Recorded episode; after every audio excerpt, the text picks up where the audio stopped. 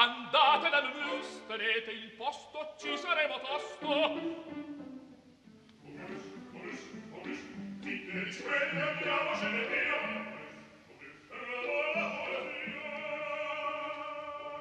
Momus, il caffè dell'opera.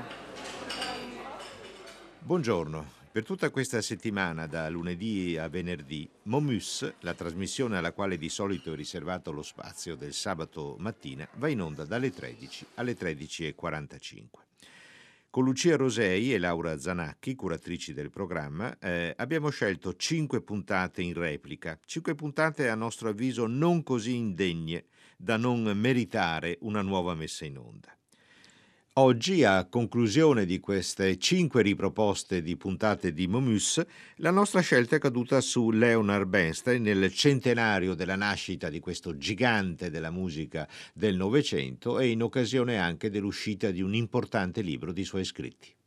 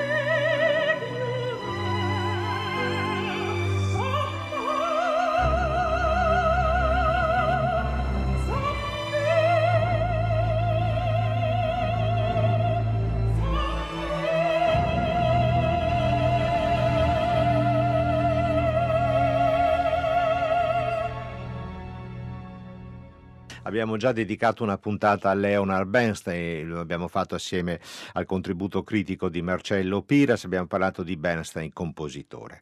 Ma non potevamo immaginare allora eh, la quantità di iniziative per ricordare i cent'anni dalla nascita del grande direttore, compositore, pianista, saggista, divulgatore che è stato Lenny Bernstein. Sono usciti molte pubblicazioni anche in Italia dedicate a Bernstein e noi abbiamo eh, ritenuto con Lucia Rosei e Laura Zanacchi di dedicare un'altra puntata al maestro Bernstein prendendo spunto proprio dai libri che sono usciti perché sono libri densi di suoi scritti, di sue riflessioni per la prima volta nella grande maggioranza pubblicati in italiano. Cominciamo. Leonard Bernstein Scoperte, edizione italiana a cura di Giovanni Gavazzeni, è un libro che uscì quando Bernstein era ancora vivo successivo, nell'82, e quasi tutti i saggi, quasi tutti gli scritti di Bernstein sono per la prima volta tradotti in italiano. Andiamo un po' in ordine cronologico. Cominciamo da un tema che lui scrive a Boston, la sua famiglia del Massachusetts, e nell'11 febbraio del 1935, è un ragazzino di 17 anni, e eh, dice, parla di suo padre. Mio padre È un essere umano molto complicato, uomo dal temperamento irregolare e dalle convinzioni inusuali, è una rara combinazione di astuto affarista e fervente religioso. Una simile combinazione è desueta. Nel caso di mio padre attribuisco il successo materiale che ha raggiunto alla sua suboccupazione, l'attività religiosa. Bernstein cresce in una famiglia ebraica, i suoi genitori sono degli emigranti di origine ucraina e in questo tema l'adolescente Lenny Bernstein, suo padre avrebbe voluto che lui continuasse l'attività di famiglia, cioè quella di vendere accessori del parrucchiere per signora, che era un'attività che rendeva bene, ma la musica preme, la musica preme. E il papà eh, eh, legge, ma cosa legge il papà? Il libro della sua vita è il Talmud. Il Talmud è il suo punto di riferimento nelle questioni etiche e nella costruzione economica. Nel Talmud ha trovato un'analogia per ogni problema nei suoi affari. Se si aprisse il cassetto del suo scrittoio dalla parte della mano destra, si troverebbe un'edizione tascabile della Bibbia e una ben usurata copia del Talmud.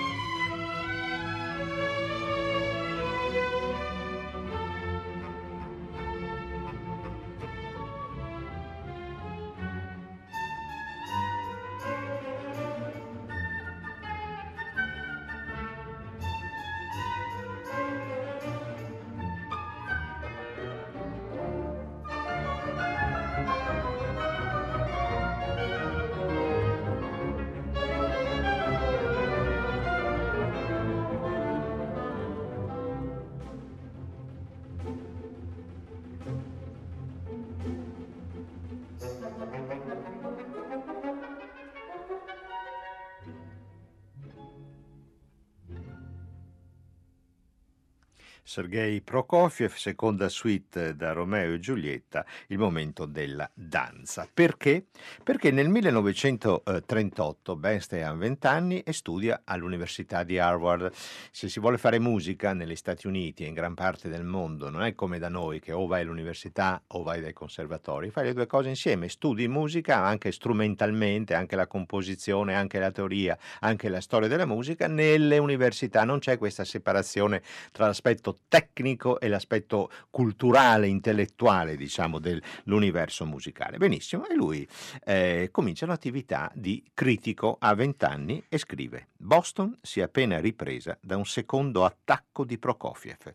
Siamo nel 38, l'anno delle leggi razziali in Italia, l'anno del patto Molotov-Ribbentrop, mentre eh, così le nuvole di guerra si addensano cupissime sull'Europa, ma Stati Uniti e eh, Unione Sovietica hanno degli scambi culturali, per cui Sergei Prokofiev, uomo di punta della musica sovietica, viene invitato a Boston e dirige la Boston Symphony Orchestra. Quest'uomo incredibile, Bernstein parla di Prokofiev, concludendo in questa città la sua brillante tournée americana, ha diretto la Boston Symphony in un concerto tutto Prokofiev. Eh, e naturalmente in questo concerto c'è anche la seconda seconda suite di Romeo e Juliet e qui Bernstein fa un'osservazione critica. Ehm, è un'opera seria, forse un po' troppo lunga per una suite. Alcuni pezzi emanano uno stranissimo tipo di bellezza che nasce dal paradosso di un compositore che non può scrivere musica profondamente tragica per dipingere con le note il dolore di Romeo sulla tomba di Giulietta. Quella di Prokofiev è più tristezza gentile che dolore, più pregnanza delle cose, qui Bernstein usa la parola tedesca Weltschmerz, Weltschmerz il dolore del mondo, più, che, più pregnanza delle cose che dolore del mondo. E se si dimenticasse il programma, si potrebbe benissimo ascoltare lo stesso. L'opera intera ha avuto scarso successo per la discrepanza tra eccessiva lunghezza e materiale musicale. E qui il ventenne Bernstein critica Prokofiev. Non c'è abbastanza materiale musicale e sostanza per giustificare un'opera così lunga come la suite dal Romeo e Giulietta. Ma in quegli anni, in quegli anni di formazione, in quegli anni di studio, questo libro pubblicato dal saggiatore Leonard Bernstein Scoperte e curato da Giovanni Gavazzeni per l'edizione italiana permette veramente di, di seguire la vastità de, del ragionamento, degli stimoli intellettuali, musicali, delle osservazioni pungenti, acute di Leonard Bernstein e ci fa rimpiangere oggi l'assenza nel mondo musicale di una personalità di tale livello. Il grande problema di Bernstein Bernstein in quegli anni qual è? Ma da dove veniamo noi americani? Da dove viene la nostra musica? C'è una nostra musica?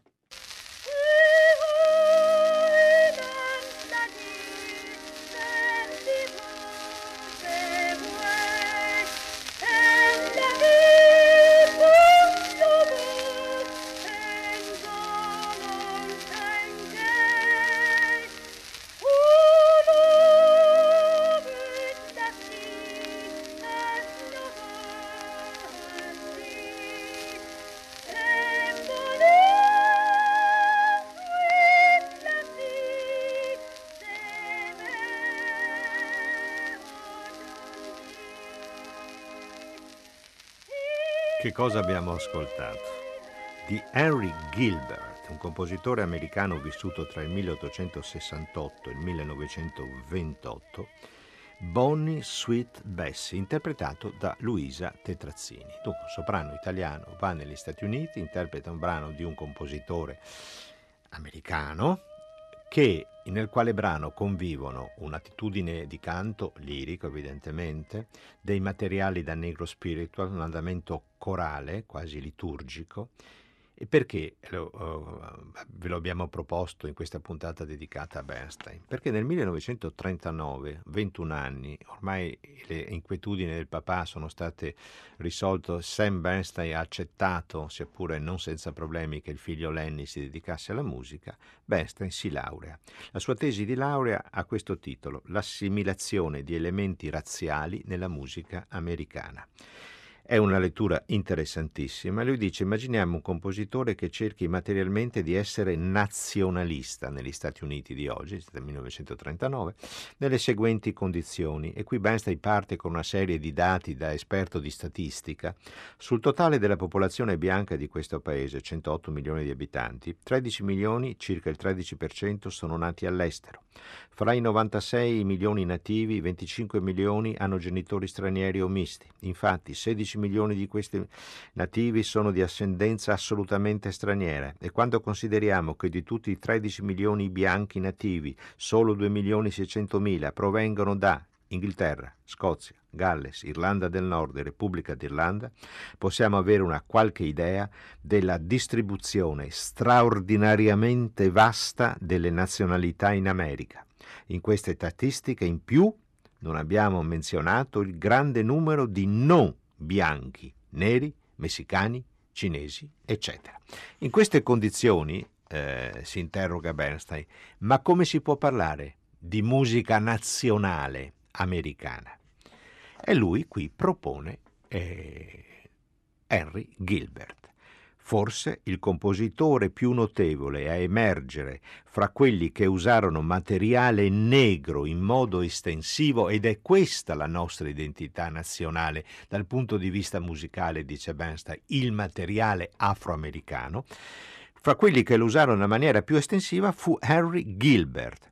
Nonostante vari errori, Gilbert era un musicista sensibile, sentiva una profonda affinità con il folklore negro e non esitò a costruire le sue opere più ambiziose intorno a quello. Una lettura ampia, questa tesi di laurea del ventunenne Bernstein, che ci dà conto proprio del grande problema di un musicista americano bianco, come lui figlio di emigrati ucraini, nel trovare, ed è stata la ricerca che ha caratterizzato la sua esperienza compositiva, nel trovare una identità musicale nordamericana nel XX secolo. E a un certo punto Leonard Bernstein si mette a comporre.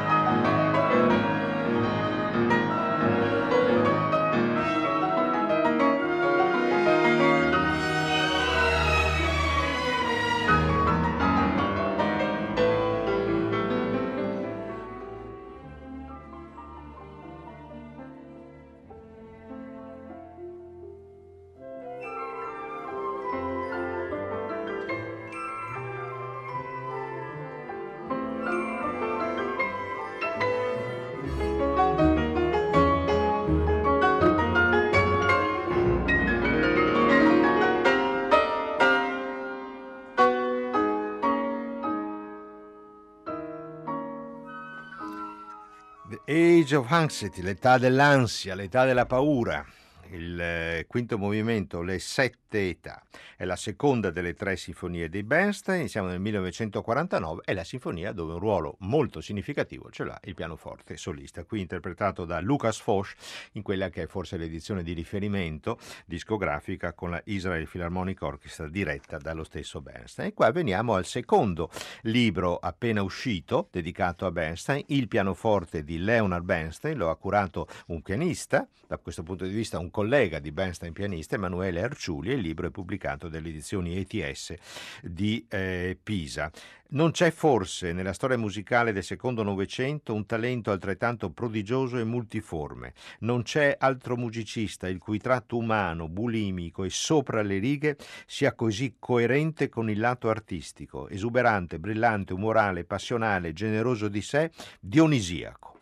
E questo è il ritratto di Bernstein che eh, ci regala Arciuli, ma dice io in questo piccolo libro mi voglio occupare soltanto di un aspetto, sen- del pianoforte di Bernstein. E qui c'è un, un, un episodio eh, molto domestico ma decisivo. C'è sempre un momento in cui un bambino, un ragazzino dice io voglio provarci, voglio fare il violinista, il pianista, il ballerino, il direttore d'orchestra, il compositore.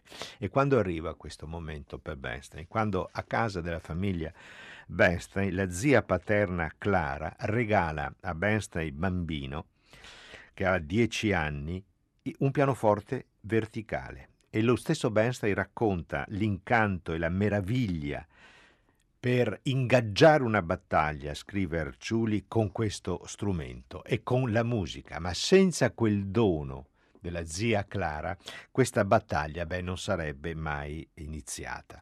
Questa battaglia che Bernstein ha altro che vinto. Il libro si compone di eh, due capitoli, la musica per pianoforte solo, composta da Bernstein, la presenza del pianoforte in questa sinfonia, l'età dell'ansia, The Age of Anxiety, una serie di otto conversazioni su Bernstein con eh, diversi eh, interpreti, pianisti colleghi o compositori, Beatrice Rana, Giuseppe Grazioli, Marcello Panni, Andrea Ribaudengo, John Axelrod, Josef Horowitz, Jeffrey Swan, Craig Urquhart. E proprio dalla conversazione di Emanuele Arciuli con John Axelrod, il direttore John Axelrod, emergono dei dettagli molto significativi, delle rivelazioni molto significative perché Axelrod ha studiato con Bernstein proprio su questa eh, sinfonia e, e forse la domanda più significativa che rivolge Arciuli a Axelrod è questa. C'è qualcosa in particolare che puoi aggiungere sulla tua esperienza con Bernstein? E eh, Axelrod risponde, Bernstein non mi ha insegnato a diventare un compositore o un direttore d'orchestra o un pianista. Mi ha insegnato cosa significhi essere musicista, che è qualcosa di più e di più complesso. Non si tratta semplicemente di suonare tutte le note o di salire su un podio e battere il tempo. È piuttosto il radicamento in una filosofia di vita, in una way of life, uno stato mentale, non semplicemente una professione. E poi Axelrod eh, eh, ricorda un altro aspetto di Bernstein che oggi tendiamo a sottovalutare. Bernstein era dotato di uno strepitoso talento di improvvisatore e molte delle sue pagine pianistiche, per quanto ricche di maestria accademica, non potrebbero darsi senza questa precisa predisposizione. Purtroppo troppa musica del Novecento ha rimosso questa pratica imponendo degli schemi compositivi assai rigidi. necessarily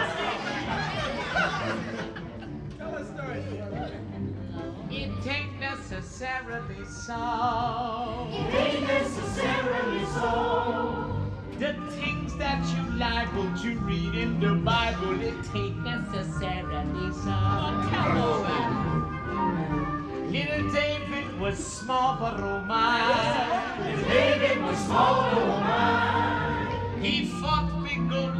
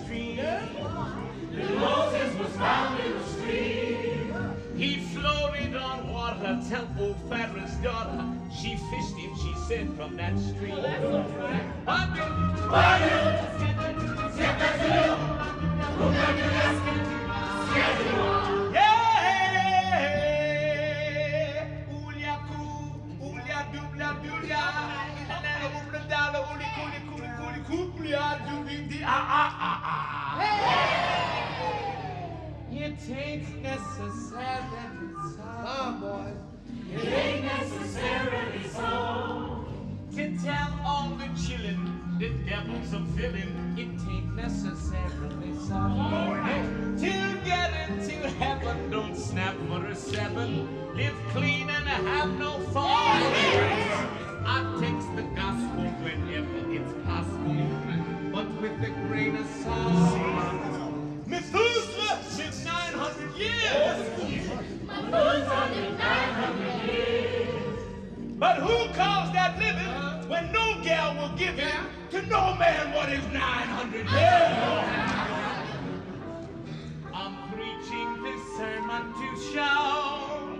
Yeah, take us take us take us take us. Take us Sarah, listen.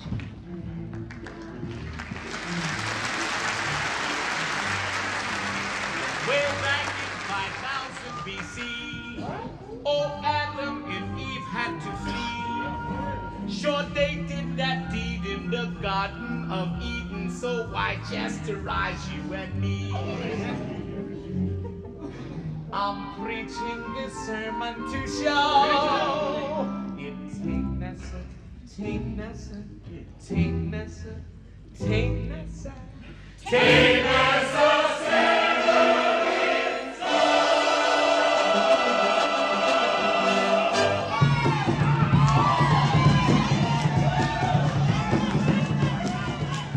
Ma allora qual è la vera musica americana? È quel song di Henry Gilbert cantato da Luisa Tetrazzini?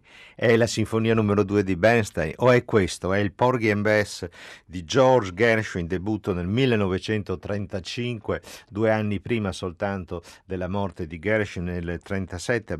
Abbiamo ascoltato It Ain't Necessarily So, uno dei momenti topici, de- meravigliosi vocalmente, musicalmente, teatralmente, perché Porgy and Bess va visto, va visto, va rappresentato in scena di quest'opera di Gershwin. Ma perché ce ne occupiamo all'interno di questa puntata dedicata al centenario di Leonard Bernstein? Perché nel 1973 Bernstein scrive una prefazione a un libro su Gershwin e se la prende, se la prende quella che chiama la haute couture, la moda dei gusti eh, musicali e dice che Gershwin è adesso è uscito.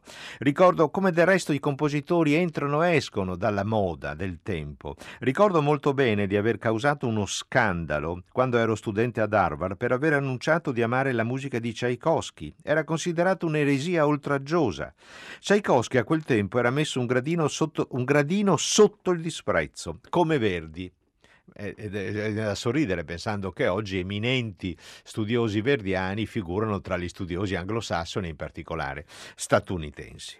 La moda predicava il pre-Beethoven e il post-Wagner. Oggi Oggi, quasi mezza vita dopo, Verdi viene musicologizzato in modo solenne come Monteverdi. Indemit non è più di moda, Ravel pesantemente datato. Ahimè, il mercato musicale. Una delle più egregie vittime della haute couture musicale nel nostro secolo è stato George Gershwin. Ma qual era il rimprovero che, diciamo, la critica ufficiale rivolgeva a Gershwin? E, e, di aver tentato di um, attraversare il confine che separa la musica popolare da quella colta o di aver fatto il percorso inverso, di non essere in poche parole né carne né pesce, un po' folk e un po' colto, un po' popolare e un po' classico e qui in tre righe Bernstein dà una definizione saggissima. La tragedia di Gershwin non fu quella di non riuscire ad attraversare il binario, ma piuttosto quella di riuscirvi e una volta di là nel suo nuovo habitat fu privato della possibilità di affondare le radici nel nuovo terreno. Si ragiona a schemi, a compartimenti stagni, Gershwin non può attraversare il binario, deve restare dall'altra parte. Queste tre righe di Bernstein non hanno perso d'attualità, naturalmente fatto salvo la qualità del compositore.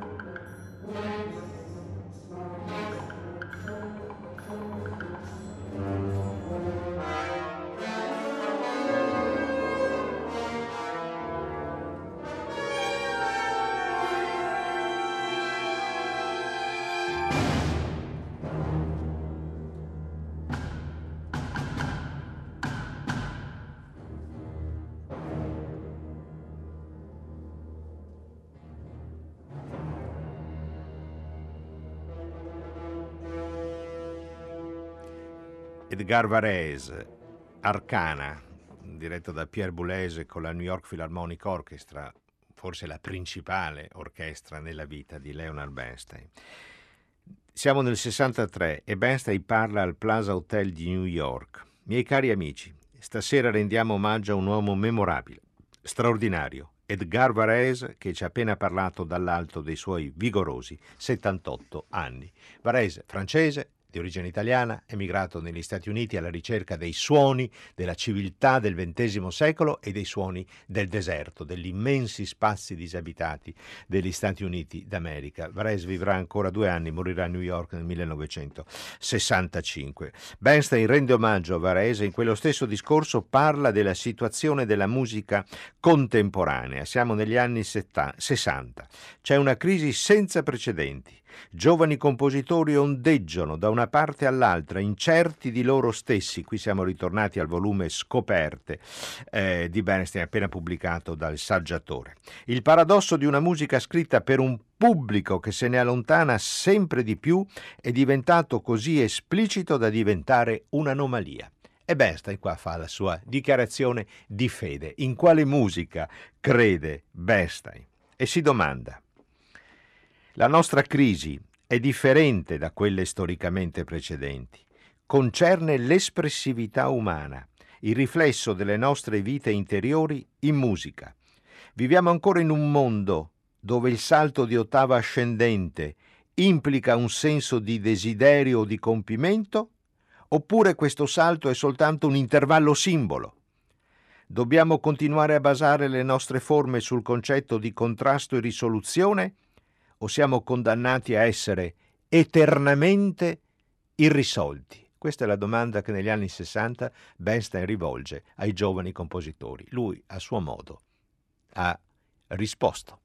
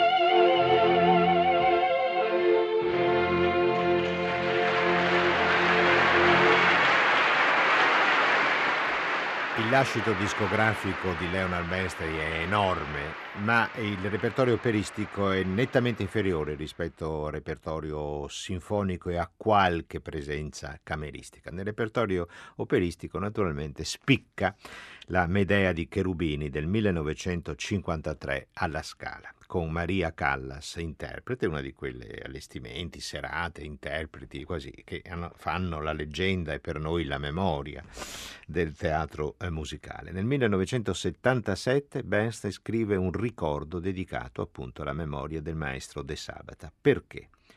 A causa della sua improvvisa malattia, appunto di De Sabata, nel 1953 fui chiamato alla Scala per la Medea di Cherubini con Maria Callas. C'erano solo sei giorni per imparare una partitura sconosciuta, per fare tagli e cuciture, come si usava al tempo, per incontrare e sopportare la Callas, cosa che poi si rivelò una gioia assoluta, per fare un difficile debutto alla Scala, il tutto con una seria bronchite. E c'è un ricordo. Due anni più tardi, De Sabata, quando tornai per dirigere una produzione della Sonnambula di Bellini, salvò letteralmente la mia vita. Troppo lento, troppo lento, lo sento ancora rimproverarmi.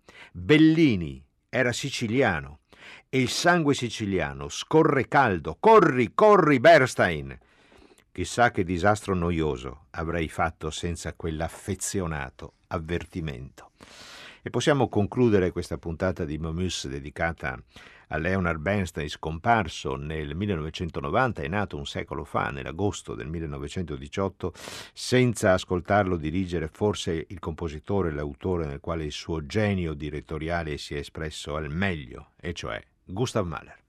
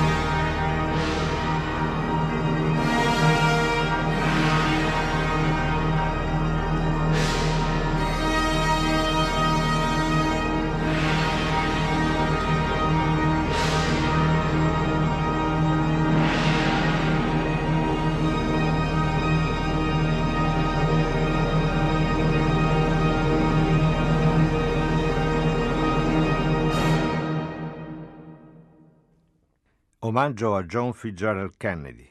Discorso tenuto da Leonard Bernstein al Madison Square Garden di New York il 25 novembre 1963. Cari amici, l'altra sera la Filarmonica di New York e io abbiamo eseguito la seconda sinfonia di Mahler, Resurrezione, in memoria del nostro amato defunto presidente. Kennedy era morto da due giorni. Ci fu chi chiese perché la Sinfonia Resurrezione, con il suo concetto visionario di speranza e trionfo sul dolore, invece di un requiem o della consueta marcia funebre dell'eroica? Perché, infatti? Suonammo la Sinfonia di Mahler non solo come risurrezione dell'anima di una persona amata, ma anche come risurrezione della speranza in tutti noi che lo piangiamo. Nonostante il nostro trauma, dalla nostra vergogna, dalla nostra disperazione per la svalutazione dell'uomo seguiti a questa morte, Dobbiamo raccogliere le forze per riaffermare l'uomo, per andare avanti lottando per quei valori che lui onorava. Nel cordoglio dobbiamo essere degni di lui. Era stata la vedova Jacqueline Kennedy a chiedere a Bernstein di dirigere il concerto in memoria e Bernstein, sorprendendo tutti, scelse Resurrezione di Mahler, di cui abbiamo ascoltato il finale, nell'incisione naturalmente da lui diretta con la sua New York Philharmonic, un'incisione che fa parte dell'edizione completa delle sinfonie di Mahler registrate da Bernstein.